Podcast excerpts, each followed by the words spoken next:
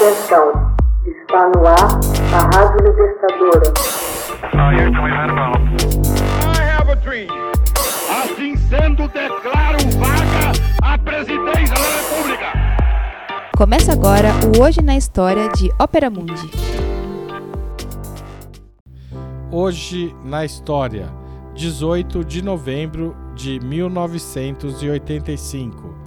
É publicada a primeira tira da série Calvin e Haroldo. Calvin e Haroldo, ou Calvin and Hobbes no original, é uma série de histórias em quadrinhos criada, escrita e ilustrada pelo autor norte-americano Bill Watterson. Ela foi publicada pela primeira vez em 18 de novembro de 1985 e reeditada em mais de 2 mil jornais do mundo inteiro até 31 de dezembro de 1995. A série ganhou em 1986 e 1988 o Reuben Award da Associação Nacional dos Cartunistas dos Estados Unidos. Watterson foi, em 1986, o mais jovem cartunista a receber o prêmio.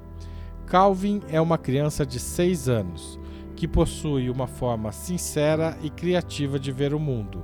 É dotado de imaginação muito fértil e tem um amigo que, na visão dos outros, é apenas um tigre de pelúcia. Seu nome foi baseado no teólogo John Calvin, que viveu de 1509 a 1564 e acreditava na predestinação tema visto em várias das tirinhas publicadas. Muitas vezes Calvin mostra pensamentos e linguagens que não condizem com uma criança de 6 anos, mas são apresentadas de forma tão genial que faz o leitor ficar chocado ao imaginar algo tão profundo partindo de uma mente infantil. Nas palavras do próprio Criador, suspeito que grande parte de nós envelhece sem crescer, e dentro às vezes não tão dentro de cada adulto, existe uma criança que quer que tudo aconteça de acordo com a sua vontade. Eu uso Calvin como uma maneira de comentar a natureza humana. Haroldo, por sua vez, é o amigo tigre de Calvin, dotado de humor seco e sagaz, e sempre companheiro. Foi baseado no filósofo Thomas Hobbes que viveu de 1588 a 1679 e tinha uma visão da natureza humana um tanto obscura e pessimista. Suas feições e personalidade foram inspiradas na gata Sprite do próprio Bill Watterson. A existência de Haroldo é algo que sempre causa discussões entre os leitores e já foi comentada pelo autor. Abre aspas. A ideia das duas versões do Haroldo é geralmente mal compreendida. Eu não penso no Haroldo como um boneco que milagrosamente ganha vida quando Calvin está perto. Também não penso nele como um produto da imaginação de Calvin. Calvin vê Haroldo de uma maneira e os outros personagens de outra.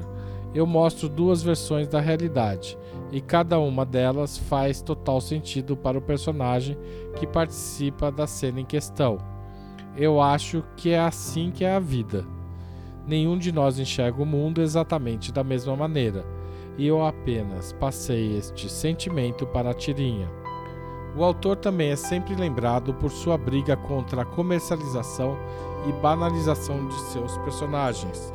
O Watterson nunca permitiu o lançamento de qualquer merchandising, exceto alguns artigos únicos de edição limitada como postais e pôsteres originais que se tornaram item de colecionador. Este é um dos motivos para não existirem desenhos animados, mochilas, lancheiras ou outros produtos originais com essa temática. Abre aspas. Os melhores quadrinhos expõem a natureza humana e nos ajudam a rir de nossa própria estupidez e hipocrisia. Eles se permitem exageros e absurdos, ajudando-nos a ver com outros olhos o mundo e recordando-nos de como é importante brincar e ser ridículo. Calvin e Haroldo se diferencia de qualquer outra tirinha já criada, Enquanto tirinhas geralmente fazem três ou quatro quadros com personagens contando piadas e então chegam ao fim, Watterson transmitia toda uma ideia e contava histórias em poucos quadros, e o leitor sabia que havia algo a mais ali. Ele foi capaz de provar que os quadrinhos são uma forma de arte capaz de qualquer nível de beleza, inteligência e sofisticação. Texto original de Max Altman, locução de Haroldo Cerávulo Cereza. Você já fez uma assinatura solidária de Opera Mundi? Com 60 centavos por dia, você ajuda a manter a imprensa independente e combativa. Acesse www.operamundi.com.br/apoio.